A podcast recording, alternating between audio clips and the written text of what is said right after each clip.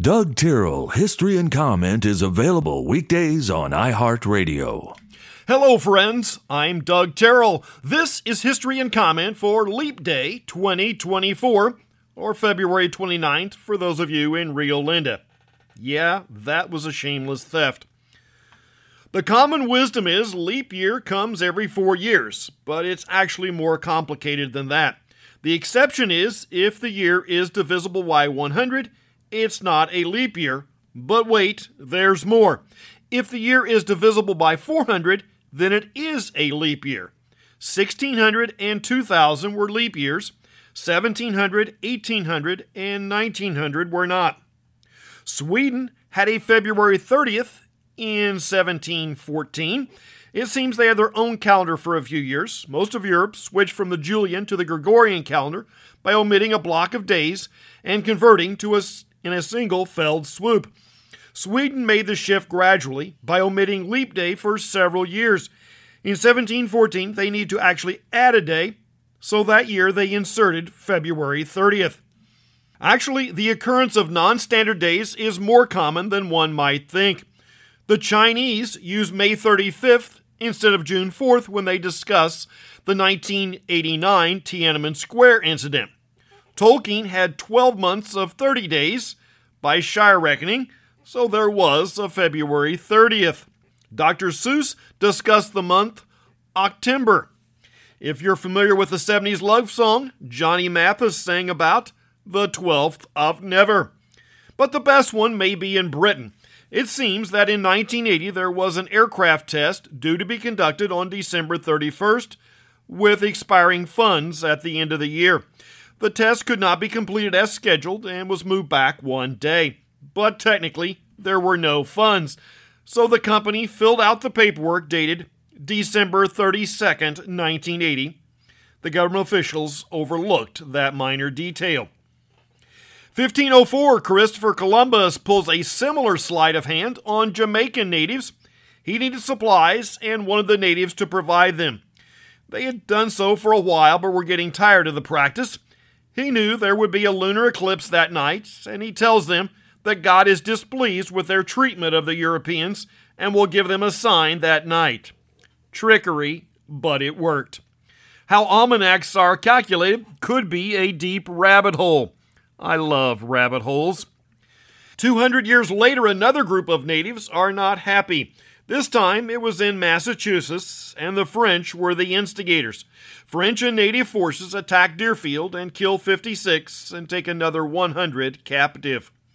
South Carolina takes steps forward in child labor laws in 1916.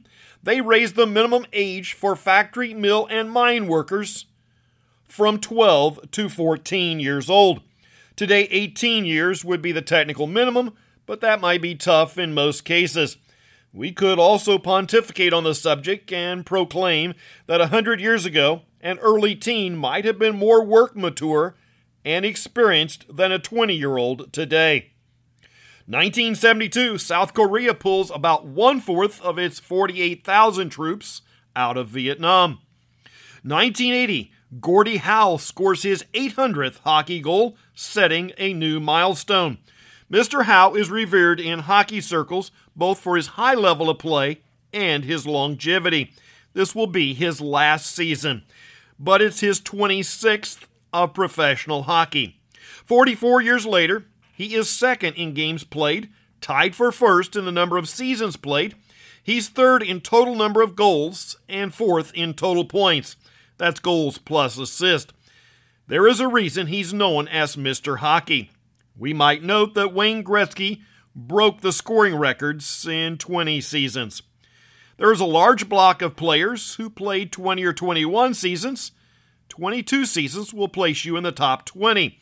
Currently, there are three hockey players completing their 19th season. South African Archbishop Desmond Tutu is arrested along with a large group of clergy in 1988. They are participating in a five day anti apartheid demonstration. Tutu and Nelson Mandela were two of the leading figures opposed to the white rule. In 2008, the British government has another problem. The royals have always taken an active duty role in the military. Future Queen Elizabeth was a truck driver and mechanic during World War II, but there is also certain security concerns. Prince Harry was serving in Afghanistan, and at the time he was third in line for the throne. Somehow that information was leaked to the press, and the Ministry of Defense pulled him out.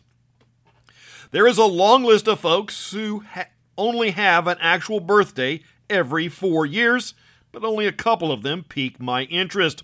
Bandleader Jimmy Dorsey was born in 1904 and Leonard Shoen in 1916. Shoen was a diverse character.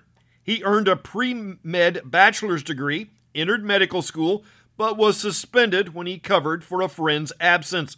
He worked his way through college as a barber and later earned an undergraduate degree in law. But his vision was a rental company that allowed customers to move without a moving company. You know the company ass, U-Haul. That's history and comment for the 29th day of February.